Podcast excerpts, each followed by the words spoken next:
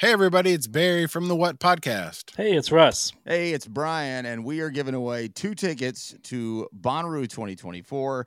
These are GA Plus, and they include camping. Russ, how do people get qualified? We want to hear your top artists to play on the Bonnaroo 2024 lineup. Call 423 667 7877 and tell us who we should check out. It's the What Podcast. Thanks the expression from the music inspired me so much to take risks and it inspired damn near the whole rap game. Hello again, I'm Adam Unz. You may know me as the host of The Opus, and now I'm bringing my own show, The Spark Parade, to the Consequence Podcast Network. I speak with artists and creatives about the cultural artifacts that spark their personal interest and creativity, whether it's music, books, movies, video games, or any other kind of art. I've never spoke about it in this amount of detail. I'm suddenly going, oh my god, I'm blowing my own mind here. Christ, it's, it's actually a giant part of my life. By talking about the things we love, we share and discover insights into our personality and the things that drive us. It's just magic, really. I mean, frustrating and it makes some people angry, but I don't think anyone's ever done anything like it. I speak with people like Conor Oberst, Phoenix's Thomas Mars, Chris Gethard, Helen Hong, Adrian Young, and more, so their sparks of inspiration can start a fire in you. I'm grateful for those who continue to put our history and who we are as a people in the forefront and make you see it. Find the Spark Parade wherever you get your podcasts. Hey, everybody, it's Barry from the What Podcast. Hey, it's Russ. Hey, it's Brian, and we are giving away two tickets to Bonnaroo 2024.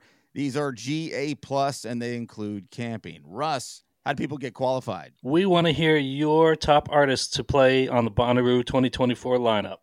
Call 423 667 7877 and tell us who we should check out. It's the What Podcast. Thanks. This episode of the Modern Drummer Podcast with Mike and Mike is brought to you by Dream Cymbals, manufacturers of handmade, hand hammered cymbals at very affordable prices. So please follow them on Facebook and Instagram. Just search for at Dream Cymbals and check them out.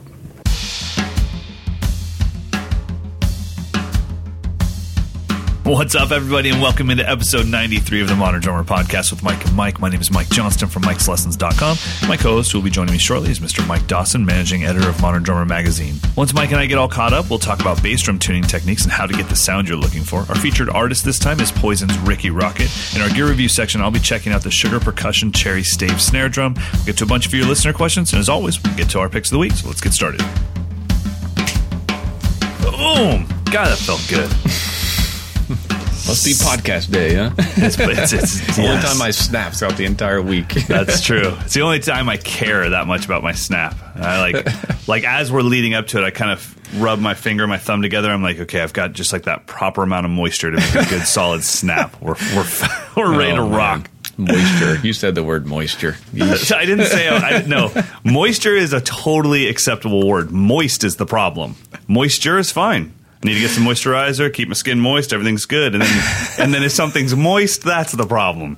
Get your I mind heard- out of the gutter, Dawson. I heard a uh, the local uh, weatherman. He he's, he described the sky as being milky, and for some reason that just made me nauseous. like a milky sky. It's like is there a better word? Can you just say cloudy? Does it have yeah, to be cloudy. Yeah.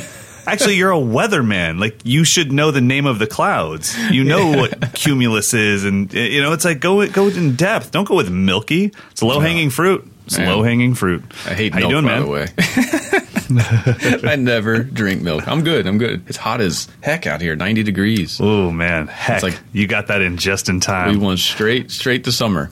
So, woof. Yeah. Uh, here it's nice. Uh, we've got like this is probably the end of our springtime. We've got about another week of this kind of 75 degree thing, um, and then we're going to get nailed. So. Uh, now, are you there now? Meaning, like, are you stuck at 95 and over, or would this just be like a little heat wave and then you'll come back down? Well, allegedly, it's supposed to go back down for, for a little while. Like this, man. today's supposed to be the it, the it for the, the heat wave. I don't know. Nice. Whatever. I'm inside all day. It doesn't matter. Doesn't matter. I know. I know. It's the same as when I travel to Canada during the winter. They're like, better pack warm. And I'm like, why? I'm in a store all day and they keep it at 85 because it's so damn cold outside. when I go to Canada, I bring a freaking tank top, man. All right. So oh, let's talk about it. You got in some recording. I did. I did. I, this was really fun. He's an old friend of mine that I've known forever. Great songwriter. He just writes songs constantly. So like every year he's got another 30 songs that he wants to, to record. Wow. This batch was all just kind of '70s kind of inspired John Denver meets Social Distortion, like a little bit of a, a punk, but still kind of a '70s thing. So anyway, all very straightforward. So How I was able to get uh, 12 songs done in, in two days, which was was super cool. Because I was just, it was like kind of like first instinct, just play it and go. There's only two songs where what I first heard was not what he was originally Okay. hearing. So I had to go back and try because he gave me like almost no instructions. Just here's the songs, do what you do, which was cool. But I made a, I limited myself. Like I'm not going to change the kit at all. I, I'm going to give myself two snare drums: a shallow drum for faster tempos and a deeper drum for slower tempos. Same cymbals because I wanted to. He wanted to have like a band sound, so I didn't want to go Okay. like full on, you know, L.A. studio style where the drum sound changes on every track. Sure, sure. So it was cool. I used a uh, five x fourteen Superphonic and a six and a half by fourteen nickel over brass that they worked on every song. And then what about so because you are constantly testing gear, do you ever risk it and just bring some cymbals that are kind of that you're testing out for the magazine, or did you do you always bring your own stuff that you that's tried and trusted? That's funny you ask because I used uh, a set of Paistes that I'm reviewing, and I Okay. It was important that I got all the tracks done because I was going to not have those cymbals much longer. I used the uh, the new Masters Thin, which Oh, are cool. amazing. 24 inch ride, 22 inch. They're just cymbals. 24 inch thin, 22 inch thin, 20 inch thin, uh, and then I use 16 and 15 inch hi hats. Wow, Really, really nice. It's kind of like, uh, I mean, we'll obviously talk about this more when I do the, the actual review, but it's like they took the giant beat concept, like just cymbals. Yeah, cymbals. And then right. last year they put that into the big beat, which was like the 2002 version of that. right. And then they did it again with like the traditional style stuff. So now they have these three similar kind of vibe, like big cymbals that can that are thin and kind of cover everything. But you've Right. got the bright giant beat. You've got the kind of complex but still bright big beat, and now you've got these masters, which are the big, warm, luscious, dark sounds, but still have that like Paiste clarity. I was gonna say it's got to be a nice, like somewhere in between Istanbul Agop and and what we think of as Paiste. Yeah, it was know? it was a definitely a unique sound. It, it gave the um like the articulation of the cymbals was really impressive because normally when I think thin, dark B20 cymbals, the articulation could be kind of like low and, and woody, Yeah. but this had that like crisp high end thing, even to the to the point when it made me realize that my snare drum mic and my overhead mics were slightly out of phase because I could hear the cymbal articulation so clean in all three mics. Wow, It sounded like a delay, like there was actually a delay between the, the mics. Jeez, that's really awesome. weird. So they're cool Yep. cymbals. I, I would definitely recommend people check them out. The Mi- Masters Thin is the, the series and Cool. just a lot of fun. Yeah, so That's I used awesome. that on the 16s were really actually on more tracks than the 15s. Wow, can't wait to hear the yeah. the full review. That's awesome, man. Well, congrats. I mean, that's got to feel good when you're in a session and you're going through and just ticking off songs, and the guy who wrote the song is like, "Yeah, we're good," and you're like, "You don't want Yeah. nine more takes?" Like, no, right? and then all of a sudden, you must be kind of keeping up with this, you know, over the course of two days. You're like, "Dude, we're nine down." yeah, exactly. You know, and I mean, I, I would assume just like being an athlete in the zone, you got to at some point feel like, dude, I'm, I'm just knocking this one out of the park, and not in a cocky way, but just more of like a relief. Like, cool, what Yeah. what my natural instincts are is working for this project, Yeah. and most importantly, the singer songwriter is getting what he or she wants. So- Exactly. It was just the last one that was like completely off. Like I wasn't even Really? close to what he was hearing. I was hearing it like an up tempo Tom Petty running down a dream kind of beat. Okay, And he's like, no, that's not it at all. It should be like a slow kind of blues feel. I'm like, whoa, all right. That couldn't be more opposite. Wow. now, when you played that, okay, you must have to have a bit of artist in you that is there ever a time where you disagree with the singer songwriter, but it's not your job to disagree, so you just play whatever they want? Yeah, I mean, it's well. He gave me first first instinct to do what I wanted, and, and he was like, "That mm-hmm. sounds cool, but that's not at all the field that I was going for." So I'm just saying, when you finally hit his field, did it open up to you and you go, "Oh, now I get it," or did you go, "No, I, I feel I think it sounded pretty cool the way I uh, did it"? no, it ended up way better doing it the right way. Okay, it, it went from this kind okay. of like, you know, kind of predictable acoustic rock song to like, oh, now it sounds kind of like moody and, and heavy. Right. I mean, I, I've definitely had that experience uh, where I really thought like I kind of knocked this one out of the park, and then they had me just completely do something different, and I was like, I'll do it for you just to show you how bad your idea is. Yeah. And then when I then when I got in the control room, I was like, yeah, your idea is amazing. And now the whole song just opened up, and that's why I'm not a session drummer. So yeah, well, it uh, takes it takes that perspective. And first of all, like I wrote the song, so he's hearing the full right the full thing in his head. He just didn't articulate any of that. But I also like the idea of having someone who's never heard it saying, "Eh, not quite right," because we it's hard to have perspective when you're playing the drums. Especially Sure. when it's like first take, I I got the song, I charted it out, I go record immediately.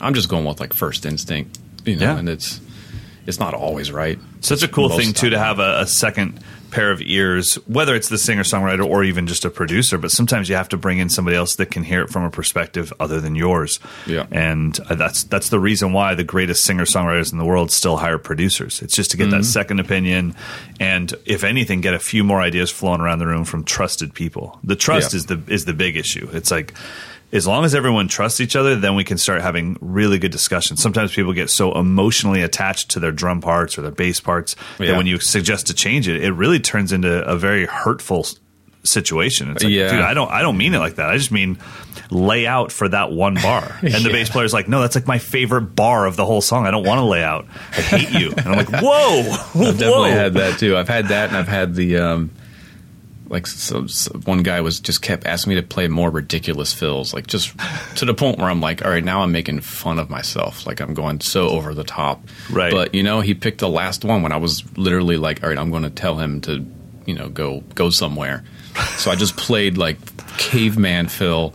And that's the one that made the record, and it sounds awesome. So It sounds great. Yeah, trust, trust. It's a big deal. Awesome, man. Well, I, uh, now is this something that eventually we'll all be able to download and buy? I hope so, but I mean, he's he's notorious for recording records and not releasing them. So I'll know Cool. something. Well, you let us know if, if we can get it. I look forward to checking it out. Um, I think my uh, my trio is uh, one. We finally have a band name, which is rad, because we keep uh, we we've been calling ourselves. I can't even say it. We've been calling ourselves Chard because the first time we rehearsed, I was drinking some green drink, and my guitar player was like, "What the hell is that?" And I was like. Oh, it's like kale and a bunch of chard. And he's like, what is chard? And I was like, oh, it's the greatest word ever, is what it is. So that became our band name. And then uh, my wife vetoed that right away. Yeah, Um, it's kind of a nasty so word. It's a great it- vegetable, but it's kind of a nasty. it really is. Um, so, uh, so yeah, so we um, uh, we picked a band name, which is Man on the Moon, and and we were we're going to play for the campers this week. So it'll be our first time playing in front of humans. Do you have a whole set? and, w- No, no, no. Uh, we're just playing two songs for the campers, and then we'll turn that into a Q&A because I want them to have I want the campers to have a chance to say to talk to a bass player and talk to a professional guitar player and ask Oh, cool. them what do you wish from your drummer you know what do you think when a drummer does this or does that it's like I'd rather them hear it from them than me saying the bass player hates this the guitar player Yeah. loves this it's like well they're here let me get out of the way and just Yeah. ask them you know Cool. um, and most likely some of their answers will be like uh, I just did that three minutes ago and now I know not to do that anymore so uh, uh, I hate when the drummer goes to that secondary ride and he just stays there the whole time because he's sponsored by Meinl. And "Arr." I'm like, oh, damn, okay. Uh, hopefully on trash can lids. Uh, but anyway, so so yeah, so that'll be fun. And then uh, uh, one more song getting finished up now, and then we go and record our first EP. And it'll be nice to have a musical Nice. product. You got a studio picked out? Yeah, we have a few in Sacramento. The problem is finding the balance nowadays. You don't get to just, at least for what I do for a living, you don't get to just pick a studio. You have to pick a studio and a look. So I have to have the place with the right producer and the right gear, but it uh. also, we're not going to just record this for audio sake. It has to be filmed and everything. So finding that balance is tough. I've, we've got some studios in Sacramento that look amazing, and that dude just has a laptop with some plugins. Yeah. You know, but his live room's killing. and uh, so, so yeah, so um, we'll see what we can find. But m- most importantly, I think what I'm most excited about is the camp coming up in Ireland because there's always this moment, whether it's myself, Spot, and Mark, or myself, Ash, and Mark, where campers go to bed, we sit in the control room, we, and everyone kind of shows their newest recordings. And I'm like, uh, "Do you want to see my newest lesson?" or like I have nothing. I haven't recorded anything in like ten years. um, so you know, and the stuff I have done wasn't personal to me at all. It was like, yeah, I'll do your album real quick, but um, so I don't have that moment. So to finally be like, hey, this is this is me expressing myself. I'm really excited about it. So it should be Cool. fun. When's that coming Uh, up? Next month? Uh, in August. August. Yeah, so got a little while for that. So. All right, let's get into some education. Uh, you probably had to deal with this while you were in the studio, and I just dealt with this yesterday because I switched out my bass drum heads. But we're going Oh, to talk cool. about bass drum tuning techniques. Yes. Bass drum do we tuning. That's you know, I think what we should where we should begin is: Do you tune your bass drum the way you tune your snare, the way you tune tune your rack tom, or do you literally just put it on and feel it more as a tension thing? Are you are you hitting Hmm. like from tension rod to tension rod? Initially. So I would say when I first put heads on, I balanced them. And what So do you I mean get- by that? I get all the tuning tuning uh, lugs to the exact same pitch. Okay.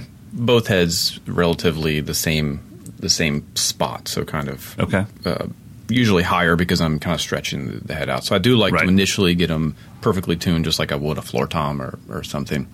Um, but then it kind of just goes all haywire. So I think maybe that first step is just for me to feel like I'm doing something right. and but- that's why I wanted to bring it up is I want people to know that it's not the science that it, for all of us it's not the science that you think it might be. Um, that Mm-hmm. bass drum is a different drum because one, we're not going for tone generally, unless you have an 18 inch bop bass drum Yeah. that is actually acting as your third tom. We're not going for tone. We're going for an amount of attack, um, a certain amount of sustain, usually very little, and definitely a pitch. Am I Yeah. trying to fill up the room with low end, or am I trying to get some slap and some attack to cut through? Yeah, and Um, that's the the trick that I've found is that there's a very f- narrow window between sounding like a paper bag and sounding like a marching bass drum. It's a very narrow. Window. Isn't that crazy? Like, Totally. maybe even half a turn of the tension ride, where you go from Yep. like just Slap, like you're smacking nothing to like now you're hearing this note. It's like getting in the way of the bass guitar. Like Yeah. a pure pitch. So An actual pitch, yeah. No, I'm, I'm with you. so that's kind Um, of I kind of keep I I amend that by um or mitigate that by keeping the batter head pretty pretty low all the time. Okay. I would say it's sometimes it's so low that I can finger tight the lugs. Uh, I can actually loosen them with my hands, but Can you see wrinkles in the head without without touching it, or is it just not tight enough to have no wrinkles? Yeah, it's Okay. probably just above. But you know, again, like I said, everything goes haywire because like I do tune my bass drum pitch, the fundamental to the, the tonic of whatever song I'm recording.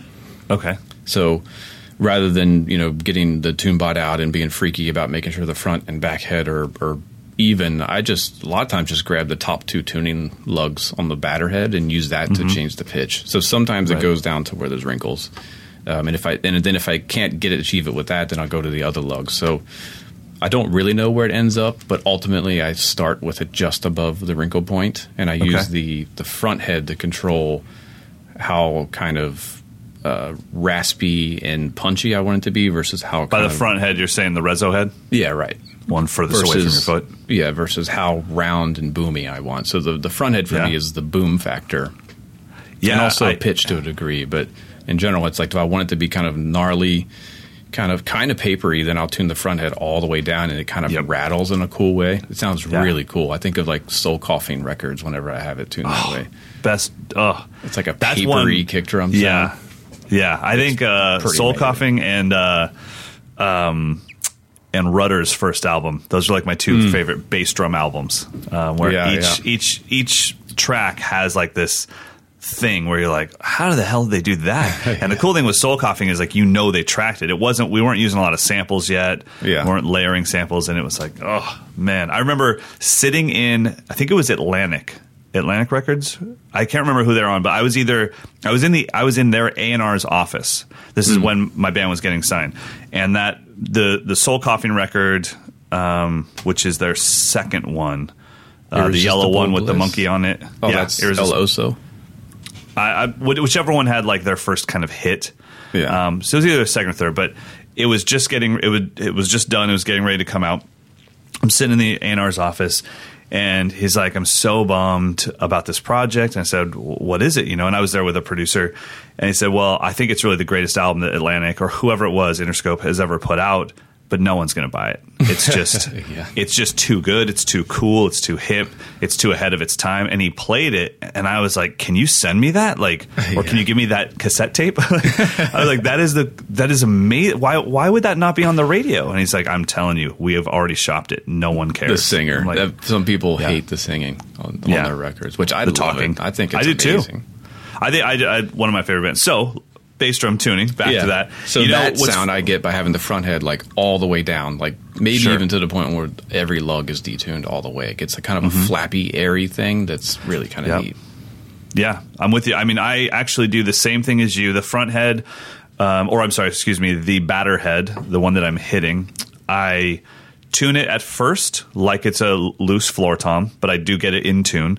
And then uh, I give it CPR. So while the bass drum is laying on its side and the batter head is facing up, I put my hands in the middle of it and I do about 20 push ups and I'm just stretching out that head. Or I sit on it and I bounce up and down. People lose their mind when they see you sit on a bass drum head. As long as it's not too loose, it's going to be all right. But I usually don't sit on it anymore, but I'll, I'll do some push ups on it and just kind of stretch it out, get it back into a good tuning. And then I'll do the same thing for the reso head, the head that's furthest away from my pedal. And generally, what I'll do, whether it's here at the studio and I have Nate do it, or if I'm doing a clinic or a drum festival, someone else has to play my bass drum, and I go out to the reso head, and then that's how I adjust my bass drum is from Yeah. the reso head while somebody's just giving it nice slow quarter notes. I just have to reach Um, around with a uh, mallet so I can hear Yeah. it from the front. There you go. But, you yeah, I mean that's it. Yeah. w- such an important thing. You're you're you're up to 20 inches away sound wise from where you hit it. It. So when you the drummer's perspective is not what that drum sounds like. Not at all. know? If you that's that's what it- probably the number one mistake that I see is drummers tuning the bass drum f- to make it sound big and boomy where they're sitting. Right. Which nine times out of ten that means that front head is way too tight, and it, and out Mhm. front it just sounds like you're- it's just choked, like there's Pong. nothing to it. Pong. But that Yeah. gives you that big bloomy low end at the seat, but it's not projecting anything. it's like going such a nowhere. weird dichotomy, man. Like it's a frustrating instrument. It, really definitely is. So I mean, every time I've hated my drums, my sound guy was like, "That's the keeper." I'm like, "Are you sure?" Because I'm really not having fun. I'm hitting wood blocks. He's like, "Dude, I'm telling you, those things project." Yeah. So and then yeah, when you get I into mean, recording it, that's a whole other. What I Oh, what boy. drives me nuts now is the outside mic that I put on the head, like close to the front head. Yep. Again, there's a fine line where it picks up a little bit of tone versus when it picks up a pitch. That just drives me out of my mind because I don't want to like always muffle the drum with a pillow to where there's no no resonance. Right. But if there's that there's like a hum that is just above half a turn or something. All of a sudden, Right. it becomes this like no, noticeable pitch, like someone's hitting a keyboard Yeah. constantly. And it's funny too because if you find that frequency in your EQ, EQ and just drop it negative 20 dB, you actually lose everything in the kick. Mhm. Uh, so it's not as simple as like, ah, just we'll just EQ that out. It's like no, it's it's it's covering a wide range of frequencies and it's Yeah. driving me crazy. Yeah. So that with you. I mean, it's sometimes if I'm going for like a less muffled sound, sometimes I'll tape like a square of paper towels on the front head, kind of. Mhm. Kind of, if you look at like an old marching band drum line, they usually they used to tape big wads of, of paper towel on them. I'll do that. Sometimes it gets rid of it. Sometimes I just have to just bite the bullet and just put some more muffling inside the drum. I tend to do more muffling than not, especially with when there's microphones involved. Like the Yeah. the uh, the tracks I recorded over the weekend. The I used actually I did use two bass drums, so I'm kind of lying about what I used. I used all old Ludwig drums. I used a 20 and a 22. Okay. In the 22, I had a, a bedroom pillow in it. It was just. I think old Ludwig kick drums sound best with a bedroom pillow. I know it's crazy. It's like all It's- these other devices. They, they I all have, sound like a sample. Like they they just do their job. It's like yeah, that's that's it. But I Um, got rid of all that hum, and, and Yeah. it was I've used, you know, I've, I've obviously you and I both get sent every gadget known to man. Um, but I've used every muffling device there is, but I still usually come back to that DW hourglass shaped pillow. Yeah, that one's Um, good. I can't use it because I, I like to put the um, the Shure Pyramid mic inside the drum. Oh, okay. And there's nowhere Yeah. to put it on that pillow. Yeah, good point. Yep. But it's great for live. I use it. I use it on my live. yeah, it just it just works, and it, and I like the. There's something telling me that because of that hourglass shape, that the middle of my drum gets to do its job, Mm-hmm. um, whether that's true or not. But uh, but I like it, and because I'm playing a 14 inch deep bass drum. It touches both heads perfectly. Um, Yeah, so those are nice. I use it, those. it works I, good. I use the Remo um, sausage things most of the time. Yeah, So I are put one too. on each head, and then I'll put a T-shirt in the middle just to give something in the middle. break up the reflections. Yeah, and to give something to lay the microphone on. Felt strips, I. I, I always want to do use them, but inevitably they buzz, and again, it just drives me nuts. It, the Yeah. microphone picks it up. Yeah. Hey, everybody, it's Barry from the What Podcast. Hey, it's Russ. Hey, it's Brian, and we are giving away two tickets to Bonnaroo 2024. These are GA plus, and they include camping. Russ, how do people get qualified? We want to hear your top artists to play on the Bonnaroo 2024 lineup. Call 423 667 7877 and tell us who we should check out. It's the What Podcast. Thanks. Uh, what else have I been using lately? Did you ever go? Uh, did you ever go crazy back in the 80s? Because I went tinfoil. No, I was never I did was told that Lars did that. That was a lie. Uh, I also I also lined the inside of my bass drum with uh, aluminum foil. Heard Wow. that. Uh, so you were going for like a bright, loud. well, yeah, I was just hard- listening to Pantera and, and Metallica, and I and I had heard that that's what everyone's like. Oh, well, you know how uh, what's Tinfoil. Pantera's drummer's name? Vinnie Uh, Paul. Vinnie Paul. They're like, you know how Vinnie Paul gets that sound, right? I'm like, no. They're like, well, one, he duct tapes silver dollars onto his drum head, and two, he uh, he lines the inside of his bass drum with tinfoil. I'm like, I have both. I have Oh, both of those items. I'm going home right now to do that. I was 11, dude. I wasn't. I wasn't like you know. How editor of Modern? Drummer. I was just like, yeah, let's do this. That sounds like a great idea. So Oh. I use weather stripping. That was probably the dumbest, I- most totally. painstaking process of I gluing had all that that on, on the top of my drums, the inside of my, you know, the inside of the heads. I'm like, oh, now I now it's not in my way. Yeah. And then it's like, well, how do you take it off? I'll just take the whole head off, I guess. just and then you pull it off, and it just it's like all still there. Yeah, you Ugh. can't. You can never get it all. I mean, that No. was one, and then actually the the most interesting technique was my uh, drum set teacher, Mike Shepard. He he took a, I think it was just a a thin blanket, put it underneath the entire head, and then cut it so it was only covering half of the head. So it was like the Oh, wow, blanket was okay. covering half of Yeah. the head. But he would cut it all the way around so you couldn't really tell. It's kind of like a felt strip that would be covering half of the head. What a cool thing. And it sounded amazing. And it wasn't as dead as you'd think it would be. It still sounded like a. I bet that'd be perfect for private drum. drum. instructors out there that just need to bring their drums down a little bit, but don't Yeah. want to go to full like Remo silent stroke heads or something. You know? Yeah, so, I mean, I've kind of come to the conclusion that muffling is all the different stuff just do the same thing. They just try to focus the low end a little bit. You know, Right, all these yeah. different techniques, just focusing. There is one device that I that I've been checking out, the Kick Pillow Pro or Kick Pro. okay. Goodness, now I've got to look it up. Oh boy, It's a here it's comes a, the editor. it's a Can't just small, let it go. I think it's called Kick. Oh man, sorry everyone. Kick Pro Hello. Don't worry, they're just driving. It's fine. They've Yeah, got like called- another it ten right. minutes. It's called a Kick Pro. Kick it's pro like pillow. A, it's basically like a, a rectangular sandbag muffler. So it's really heavy. It's not something I would put in my gigging drum because it's going to add 15 pounds to the drum. But it goes in the drum and it kind of it it, it it's it's weighted so it, it makes the shell not resonate as much. So it gives you a, a much more tighter focus sound, and you can you can have it set up so it's not even touching the heads, and it still has a pretty drastic impact. That's cool. It's only It's great for studio. on Sweetwater. Yes. Yeah. It's great for the studio, and I also use it when I'm not using it in the drum. It's like a counterweight for my for some of my mic stands if they start going. Oh, crazy. nice. There you go. Perfect. Well, guys, get out there and start messing with your bass drums. Just this is the one thing that I always try to get across to new drummers, no matter what their age. You're not going to mess up the drum. Just try stuff. Yeah, just I, I have people all the time that say, "Hey, can I bring in my kick drum for you to tune?" And I'm like, "Well, how, what have you tried?" And they're like, "Oh, I, I'm not. I haven't touched it since I got it." I'm like, "Oh, dude, you should just have a whole day of messing with that thing. Yeah. just just trial and error. You're not going to hurt the shell." Um, man, I used to crank down marching drums with a with a ratchet. So Yeah, you're, you're going as to be tight fine. as it could go. Yeah, Yeah, no, literally with a with a ratchet Yeah, or a I did socket them set. too, Yeah, yeah. I used to bust the lugs off those things. totally. and still, the shell was intact. It was fine. Didn't even chip. I was like, ah, we got to order another lug from Yamaha. But other than that, we're good. Uh, yeah. All right. Well, let's talk about featured artist Mr. Rikki Rockett. That can't be his real name.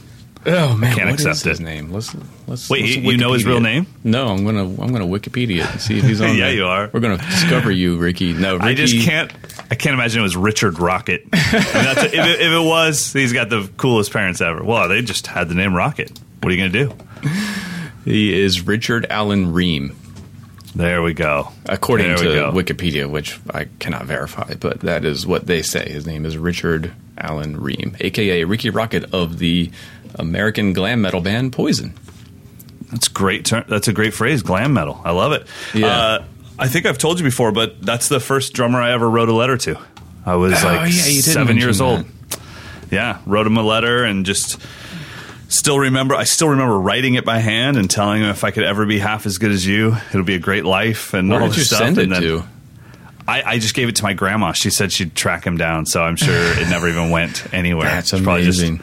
Put it in her drawer. But uh, but yeah, I uh, that was you know it's funny, and that's Rikki Rockett is probably why I let all of my students have their favorite drummers without telling them no no no you got to check out this guy you got to check out this guy it's like no your favorite drummer is the guy who plays in your favorite band when you start paying attention to music and start paying attention to drums Yep. so it doesn't even matter you're not thinking how good is he or she all you're thinking is like well i like this band and they're the drummer for it and it was i mean the absolute height of mtv Yeah, so every time I I, turned on the remember, tv i see Rikki Rockett flipping his stick Yeah. and you know in slow motion and i'm like well he must be the best they filmed him in slow motion Yeah, you know I mean, he was very featured too. That's what I liked about it. His setup was always set up in a cool way, so you could see all everything he Sure. was doing, and he always got good airtime in the videos. So he was, Yeah. and the drums were always mixed really loud in the on the Poison records. Totally, absolutely. I mean, I, I learned all of that stuff, um, you Yeah. know, and I think, uh, oh, what's the song? Um, they do a cover on um, on their first major album, and I just remember the lyric "out of the car, long hair, ooh wee," um, and and it's like it's like "Doom, da-cat, da-doom, da-cat, da-doom, da-cat." and I had to, I you know, like seven years old, just trying to learn this like classic blues shuffle. Yeah. Um, but yeah, so uh, really cool stuff. Now, I'm sure you know Rikki from because he's always at NAMM shows and stuff. Have you, I'm sure you've met him before. Oh yeah. I mean we've met you know in passing uh, at NAMM shows when he was uh, running his drum company, Rockett Drum Works. So he had a booth there. Yeah, Met him a few times, and then I got to review his. He did a signature ride cymbal with Bosphorus a, while Oh ago. wow. which was a really cool cymbal. It had like one of those giant bells. You know, Okay, yeah, yeah, of It was course. like a mega bell, but it was a Turkish made cymbal. a So Turkish was, mega bell. It was a really interesting sound because it still had that like low, smoky Turkish type of vibe, but it was this big rock cymbal. It was heavy and it had It a was giant was it bell. milky? No, it wasn't milky. Sorry, uh, but it was smoky. I don't know what I was saying. Anyway, Sorry, I'm sorry, bro. Okay, so so what's he up to now? uh, well, Po- I mean, Poison's still still kicking it, man. They're they're out there rocking. I mean, they got to be. I mean, they have to be the last holdover from that era, which it goes to show how. I mean, they were a real deal. They were they were badass. I mean, their guitarist is probably going to go down in history as one of the best Yeah. uh, rock guitarists. Got Bret Michaels. I mean, how much more of a frontman, legendary frontman can you get? And Rikki, Yeah. man, he's a he's a powerhouse. So uh, we do want to mention he's in the June issue. So he did actually. He's he's recovering from cancer, which is really kind of Oh, my gosh. Yeah, he's a survivor. So God bless Rikki, and and hope everything is still going strong. It looks like he's back, you know, back with Poison. So everything is is motoring on. Uh, That's really cool. he definitely he was one of my first idols. I remember. Um, gosh, it, again, it would have been like 1990. So music was really cool around that time period. Like you had you had so much stuff. Like I remember Yeah. MTV would be it would be Poison and Bon Jovi would be kind of representing the the hard rock, and then you'd have And Whitesnake. White Snake. Then you'd have like REM, this weird alternative band that was Yep. always on the air, and then Bobby Brown and like Whitney Houston, and it was really and it was like this rotation of like it's all cool. Like I don't remember ever thinking, oh, I hate that or no, no. Every, everyone cool. gave you a breath of fresh air from the last one. Um, yeah. You know, and the other thing that I really liked from that era was that there were drum sets in every video. Even Yeah. if it was Bobby Brown and it was like programmed tracks, there was still they were like, well, we got to get a drummer for the video. yeah, Zorro back there killing it. yeah, totally. And uh, yeah, I mean, I, I'm with you. Like going from, especially when they would have like Power Rock Hour or something, and you would Mm. see Warrant. And then straight into Yeah, Winger. LA Guns, Winger, Slaughter, so Whitesnake, all that stuff. But it was it was a time where the drummer, like you said, was featured, and it gave people like of our generation, like, okay, well, this is possible. Look how many guys there are doing this. Yeah. I can totally do this. Yeah. And then you'd see Prince with Sheila E, and that's Yep. giving all the female drummers like, well, I could do this. She's killing it. Yeah, Um, and I think that and- was the time when Terri Lyne Carrington was the house drummer on the Arsenio Hall band. Yep. So I mean, there's just Yep. all kinds of cool drumming. I even had like one of my my baseball buddies, my little league buddies. He came over to my house and saw I had a drum set, and he goes, "Can you play Unskinny Bop?"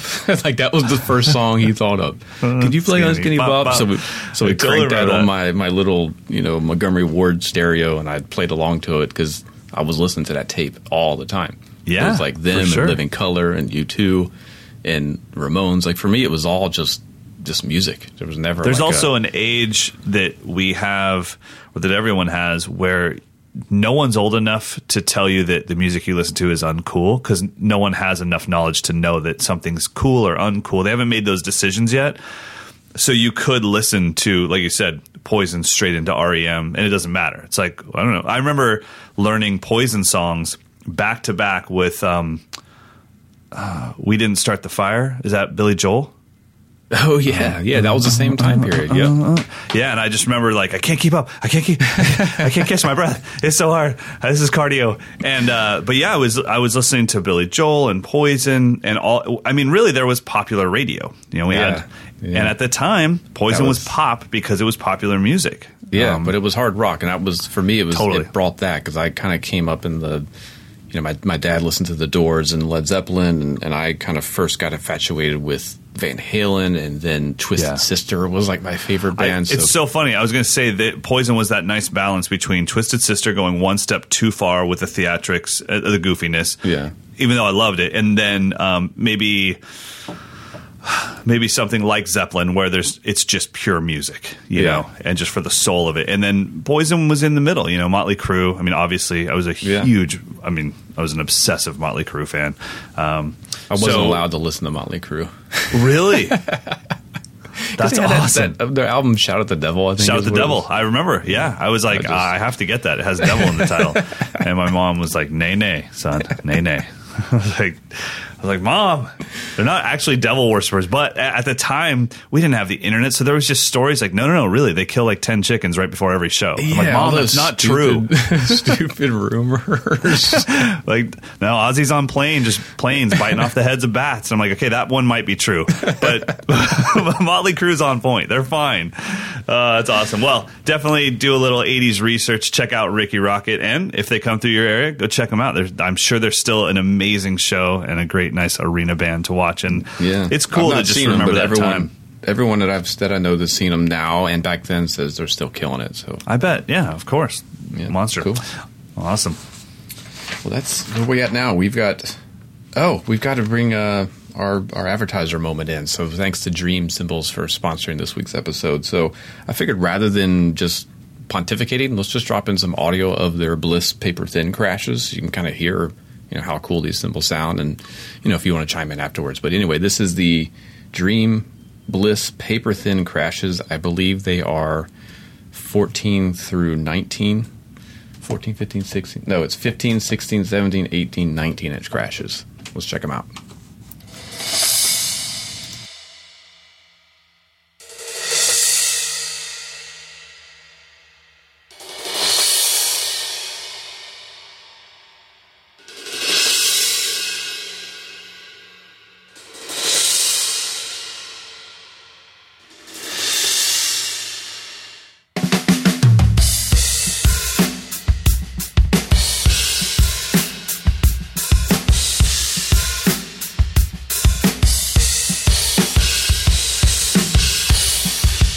So that is the Dream Bliss paper thin crashes. I I really dig the bigger sizes, but you should definitely go check them out. So thanks again, Dream, for sponsoring the show. And now let's move into our gear review section, which last week you alluded to it. You got to check out mm-hmm. Sugar Percussion's Stave Cherry six x fourteen. Yeah, uh, the Eastern Black Cherry six six by fourteen. This is the first time I've ever played a six by fourteen. I've played every six and a half that I know of, and I've played every five and a half, Oh, but yeah? never played a six. Yeah, it's cool, really cool. Um, and I like the size, and it didn't feel massive, and it didn't feel like I just couldn't get enough out of it. Now, the drum itself, the the quality is just unreal. It's so beautiful. Um, I love the fact they've got their own lugs, and I love that the, the fact that their badge is like embedded in the shell. It just looks. I know, I really love that, cool. and it's really like Yeah. it's rounded. Everything is rounded and like Yeah. there's no. Sharp it's a edges. smooth drum. Yeah. You know, and my first time hearing about them actually wasn't from them or from their their drum company. It was really from you turning me on to Aaron Sterling. Yeah. And then me researching Aaron Sterling and, and I was trying to find more videos of him, but one of the batch of videos that comes up is him demoing all of their snares. Yeah. And I think what it's you know, it's funny when you have there's a reason that companies endorse artists. I've I'm in the game. I've played my whole life. I've had endorse, endorsements my my whole life, but there's still a customer in me that says, "Well, if Aaron Sterling thinks it's good, it must be good." yeah, No I mean, questions asked. Yeah. Right? I mean, he must be obsessive about sound. That's. I remember thinking the same thing with Meinl. I'm like, well, if Benny Greb is playing Meinl and he's obsessed, there must be some reason. Yeah. Um, and, and so, anyways, obviously, we know that all companies make incredible product. But I did have a chance to talk to Jefferson over at Sugar Percussion before I even got the snare so I could learn a little bit more about it. This is a stave snare.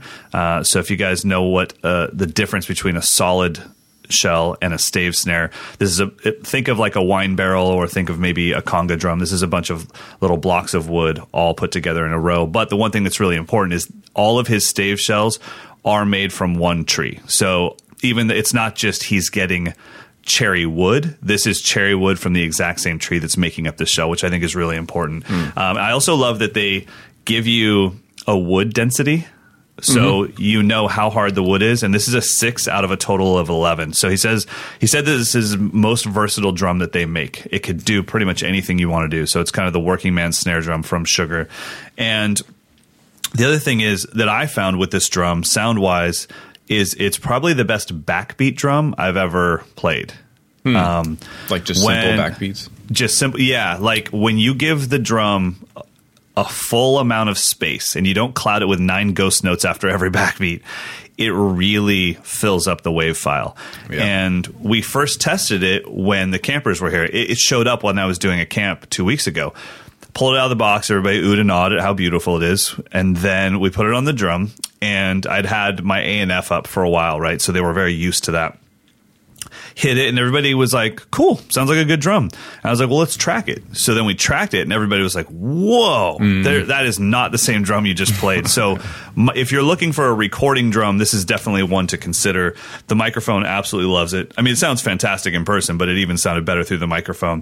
Um, so yeah I, I think that jefferson puts a ton of care into this. It comes with a trick throw off so you're getting a really nice multi-step nice. three-way throw off pure sound snare wires die cast hoops and the fact that it's just hand built. You know, there's a, there's a person making this.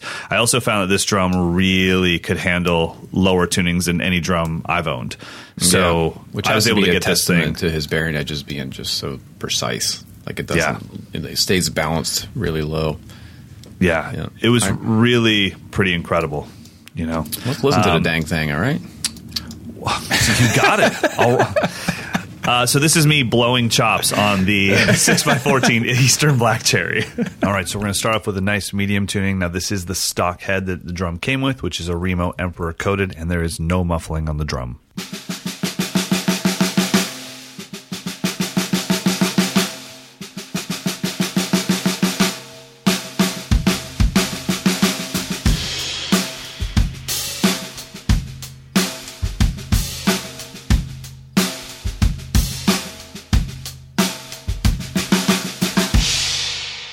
I'm going to crank it up pretty high.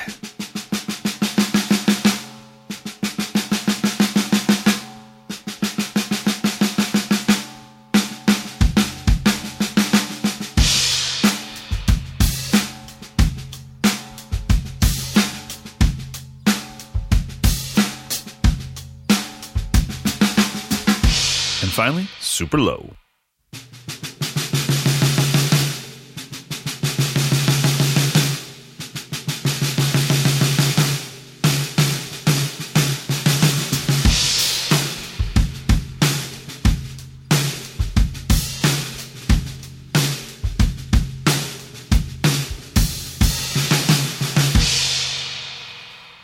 So my thoughts is that thing has a lot of air to it.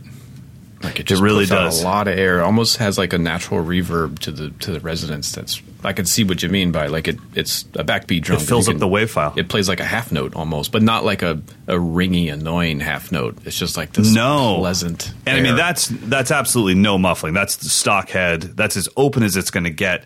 Because I kind of feel like I mean you and I have talked about this before, but I feel like when it comes to demos, I hope our listeners know you can shut up any drum with a piece of gaff tape or some Yeah, buzz yeah. or moon gels. So we always want to present it to you with as much life as the drum has to offer. That way, also, you can hear when the j- drum is starting to choke out when we demo it for you in higher tunings, where you Mm-hmm. wouldn't know if that was gaff tape or something else that's causing that. But that drum, I mean, it sounds great high tuned as well, but in that medium and low tuning, it just sings, man. Yeah. It just has so much life. So I thought it was fantastic. Also, single lug design, so you're looking at minimal um, lug to shell contact. So that that's probably another reason why the shell's allowed to do it. Mm. But I, I will say this: I'm not a fan of stave drums. I never have been. Um, Mm. But this one worked. The end.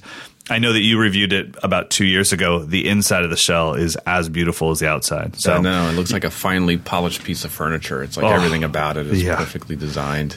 it's pretty well done. It's pretty well done. So I'm actually looking forward to uh, before I send it back to Jefferson. I'm looking forward to maybe trying out the angel hoops on it. Trying Oh, the, th- uh, the 602 or 302, the, the Brooklyn hoops. Trying some different because I have only tried it with the diecast hoops. But just so you guys know, you're looking at about 8.99 on most retail sites for this drum. So it's a professional level snare drum. It is handmade, but it's it's some serious serious quality. So that is the 14 by 6 sugar percussion solid stave eastern black cherry snare drum. All right, now let's get into your listener questions. Oh, I forgot. I had to make a correction from last week. Not a correction, a clarification. Biscuits. Uh, Maxwell's Drum Shop didn't close down because of the building fire. I had to, several people kind of freaking out, like, "Oh my god, is it gone?" It was a it was a fire in the restaurant on the first floor, which Okay. caused caused them the building to be shut down for a day. But they're fully operational. I don't think they lost any merchandise or anything like that. So please go visit Steve Maxwell's and tell him. Mike sent you and buy something. Buy something expensive Buy and really something mention Mike. Dawson. Yes. At Modern Drummer Magazine, Yeah, always in favor of Maxwell's Drum I Shop. didn't mean to uh, figuratively set anyone's hair on fire, but that. Uh, I that- could totally see them with their own podcast and be like, yeah, I guess MikesLessons.com got shut down for like some sort of spam virus thing. So he just doesn't have a website anymore. And I'm like, no, it's totally open. I don't think that I said they closed down, but no, you just said you thought they possibly moved somewhere else. well, So- no, that they definitely haven't moved. But there was there was there's been discussion of are they going to move or when are they going to move? Because I think that I think the building has some damage. But again, I'm not going to I'm not going to go any further than say Steve Maxwell's is definitely open, and please let them know I go down there. I'm, I'm telling you. I mean, I'm just as a California kid. That's always been the place I've wanted to go because I always see their stuff, and I'm like, I mean, I don't have an option really until I drive to Fresno, which is four hours from me, to Bentley's Drum Shop. I don't have an option to see old Gretsch round badge kits, and it, even even if I can see them, he's I want to see all of them. I think he still has Louie Bellson's kid in there. He's got some historic pieces in there. So Yeah, I mean, Anyway. I, I love that stuff. So So just to clarify, uh, so There our first go. question comes from Andre from Vancouver. Um, when playing the kit, I prefer traditional grip for jazz and Latin, and match grip for rock or metal. Uh, I like practicing both grips, but with only an hour a day available for practice, I wonder if I'm doing myself a disservice. What do you guys think? Wow, it's a great question, man. And that's such have- a common we- question. I think you and I have opposite, probably have opposite theories on this. My theory is pick your favorite grip and stick with it. Yeah. Um, what, whatever you play, just play something great. Um, and I've seen people like Todd Sucherman go choke way down on the stick in traditional grip and get the fattest sound ever, and Vinnie Yeah. Colaiuta as well. And I've seen people like Mark Guiliana play in full matched grip and choke up on the stick and get the most delicate jazz sound ever. So I think just pick one and do your best with it. Yeah, I guess I'm not completely opposite, but I I think if you like them both, use them both. I don't see any harm. Uh, and that for me comes from spending years learning all these techniques to play classical music. You know, Mm. Stevens four mallet grip versus the Burton four mallet grip versus the scissors grip, and traditional grip for a marching band, and match grip for a concert band. And I play traditional grip when I play jazz.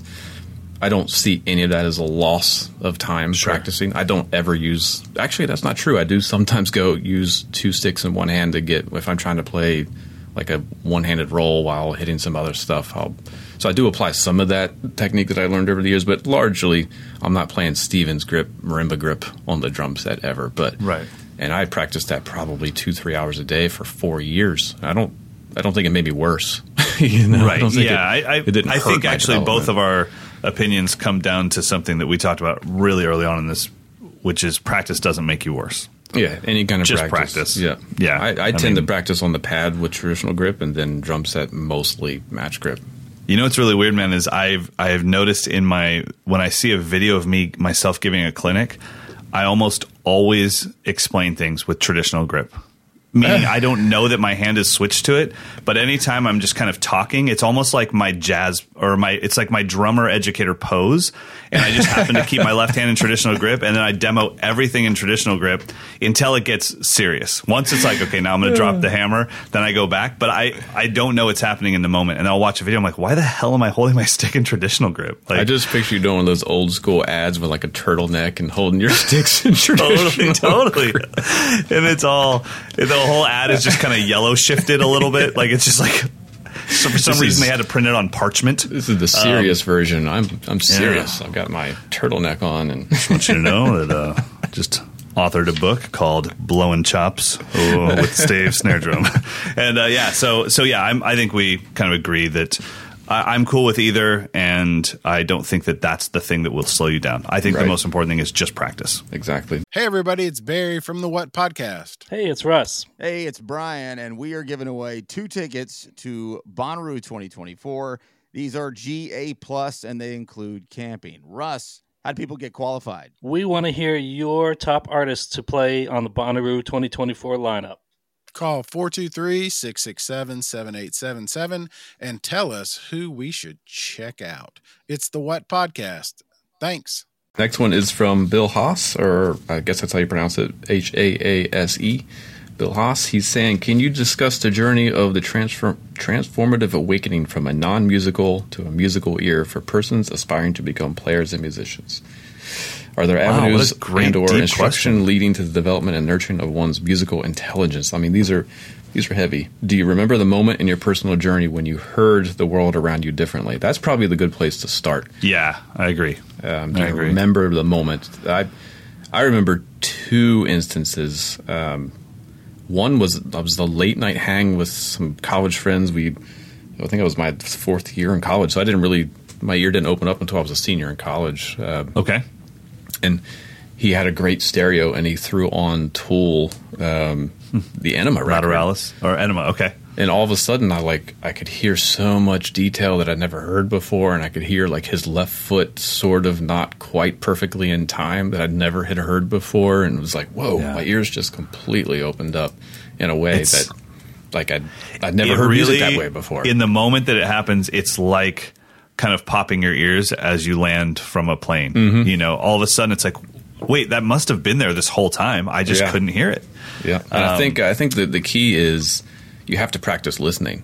I think I can Totally. I, I can tell you when I was in music school, like it was me and thirty other guys and girls who were just obsessed with getting better at drums and percussion. None of us listened to enough music.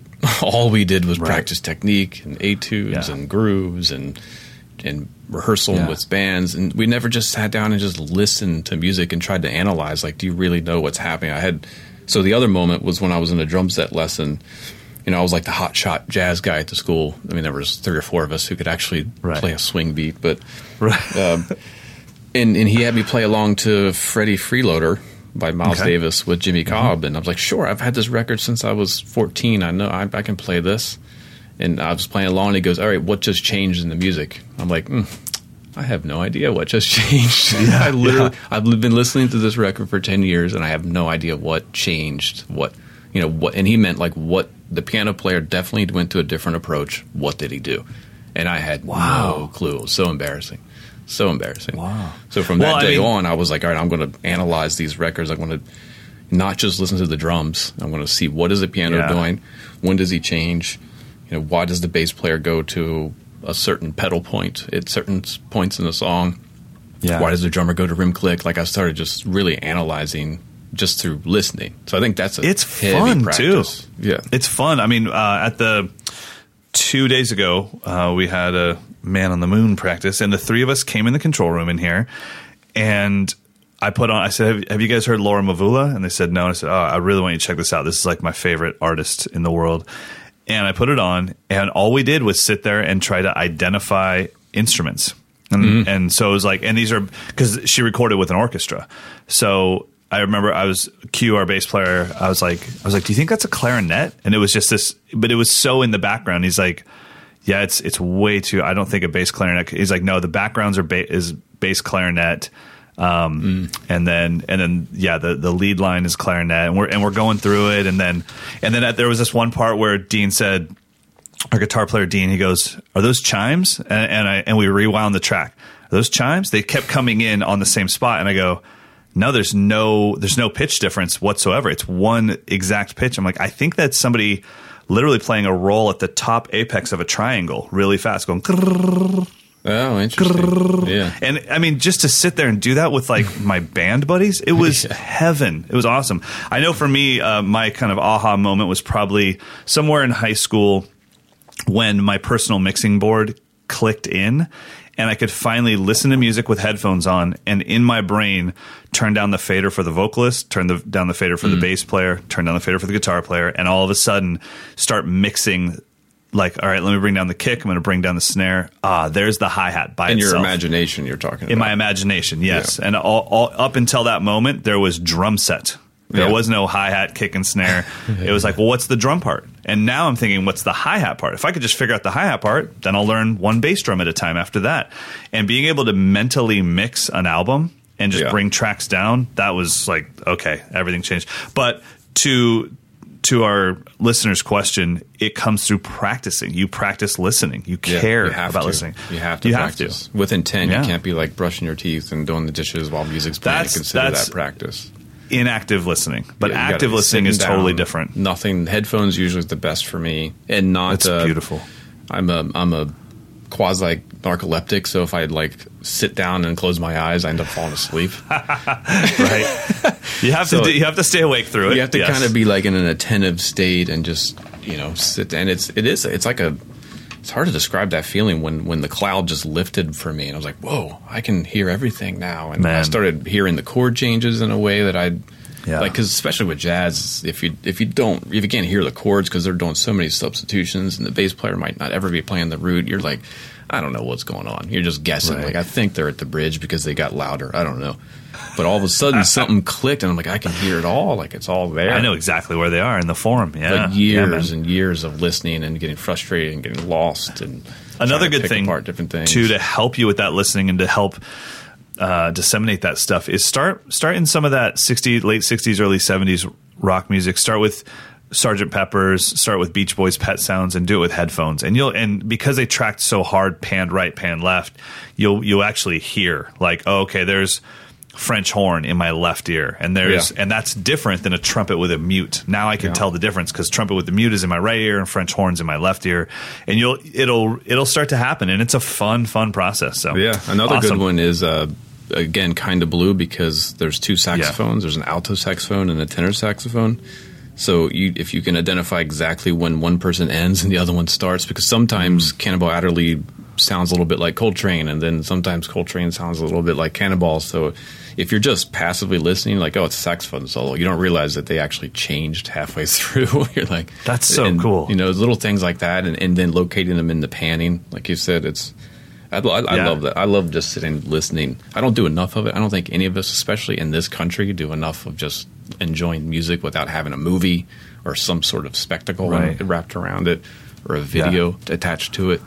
But Like when you hit that audio. zone as a listener, man, I mean, you, you realize why music will always be here. It's why I never ever freak out when people say like, well, are you worried about like drum machines taking over or programming taking over? I'm like, you don't get it, man. This is human nature. Like we cannot get rid of human beings making music. It's in our DNA. It'll Yeah. always be there. So awesome.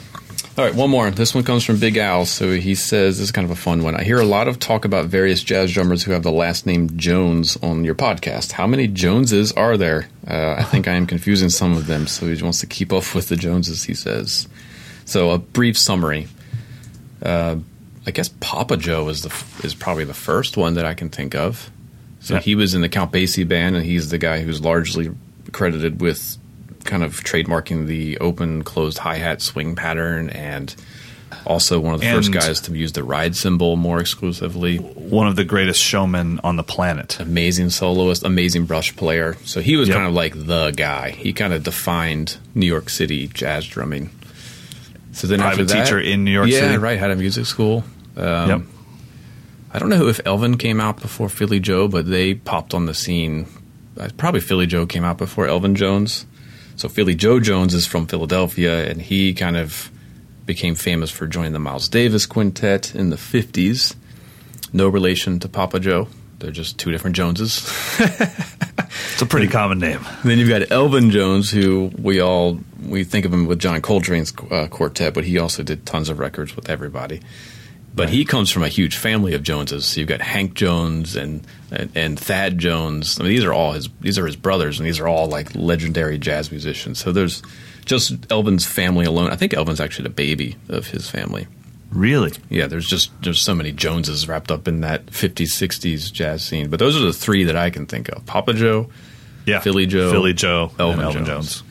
Yeah. And now there's I think- there's Willie Jones who's currently playing Willie Jones Yeah, third. Willie Jones the third. Yeah. That was my that's my guy, man. Saw him play with Branford and just blew my mind. He was like, "Okay, if I'm going to live up to this legacy of the Joneses, I better blaze." that guy's incredible. I, I'm a huge fan of his. So, well, there we go. Hope that right. helps, Big Al. Listener questions. And Big Al's got something for our hundredth episode that is awesome. Oh, that came from him. Yeah, yeah, yeah, yeah. He's been taking That is- notes and, and tabulating us. Holy hell! I can't wait to drop that on the listeners. They're gonna. That was really interesting to read. So, just so you guys know, when we hit our hundredth episode, we got a top twenty list for you. That uh, it made me realize we need a little more variation in our stuff. Uh, especially when I got down to like 19 and 20, I'm like, how is that possible? Uh, yeah, yeah, uh, yeah. Anyways, we'll fill you in later. All right, it's time to get to our picks of the week.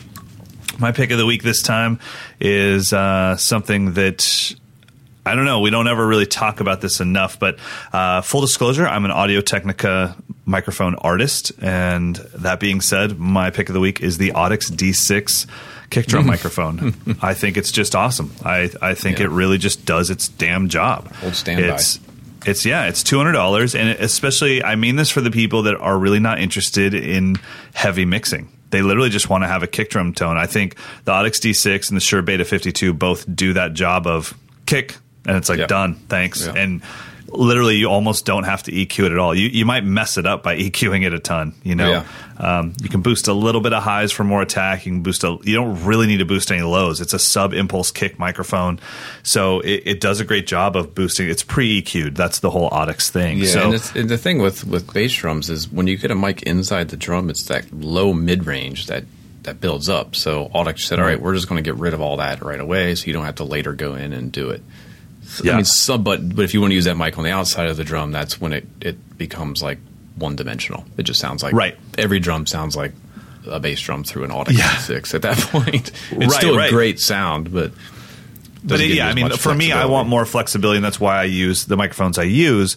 But when you know when people say, "Hey, which Audio Technica mic should I get for my kick?" and I'm like, "Well, they make great kick mics. It's fine, but they're also very honest, and you might actually not want the truth." Yeah. So a or D6, spend that much time. Yeah.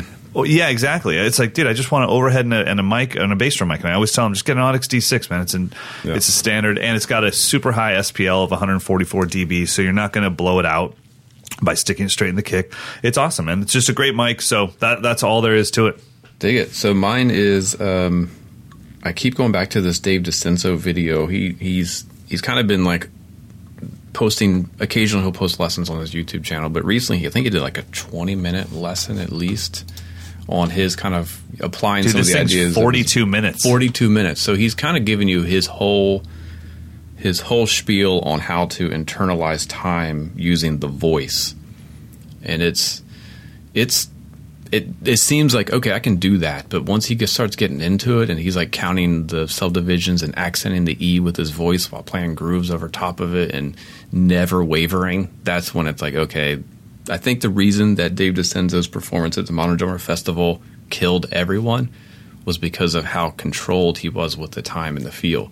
Like every note just felt like it was just perfectly placed. Never Dude, felt this frantic. is great. I'm, I'm such a huge fan of his, and I'm always bummed that I. I mean, I have his book and everything, and I I can never really find him teaching. This is awesome. Yeah, it's good. I'm I like mean, it- watching it it, is- right now. It's a know? supplement to his book. Um, so some of the terminology he uses in the video, you you might it might kind of confuse you because you don't have the book in front of you.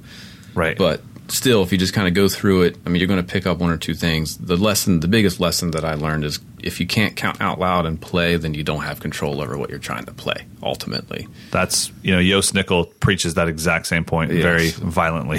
So the video is called "Using Your Mind to Improve Your Time" by Dave DiCenso. It's and he's an amazing drummer. I love just watching him play. He's he's so Yeah. fun, and his sound is always Cool. amazing. what a cool setup too. He's, at rocking like the- the standard four piece Ludwig Blue Sparkle with a like a it must be a twenty four to the side of his floor tom. Oh yeah, right, uh, yeah, yeah. So cool stuff. yeah, no, That's it's my pick. it's that's great, man. Well, I will. I appreciate that pick because I'll check it out for myself. I'm a big Dave DiCenso fan, and I've never, you know, he he blew everyone's mind at the Modern Drummer Festival, and then in, in typical Dave fashion, just left. And he was like, "Figure it out. I'll give you the next two decades, kids."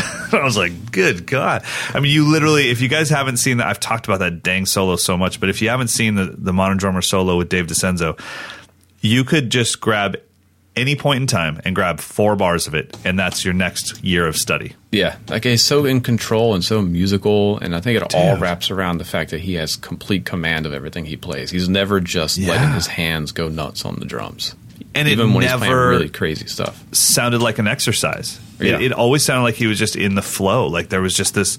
It was great, man. I. I I can't even imagine the life of practice that led up to that performance because that that to me was his entire life of practicing and, and drumming all in just this beautiful 15 to 18 minute drum solo. I just I still look at that as one of the best drum solos of all time. So all right, everybody. Well, thank you guys for all of your questions. Keep sending those in to mdinfo at moderndrummer.com. We're closing in on episode 100, which will we'll have a nice contest for you guys for episode 100. Give you some amazing prizes just to say thanks for listening. Thanks for being a part of this podcast because it's been a fun journey for Mike and myself. So, everyone, have a fantastic week. And, Mike, I'll see you soon, buddy. Indeed. Late. Milky.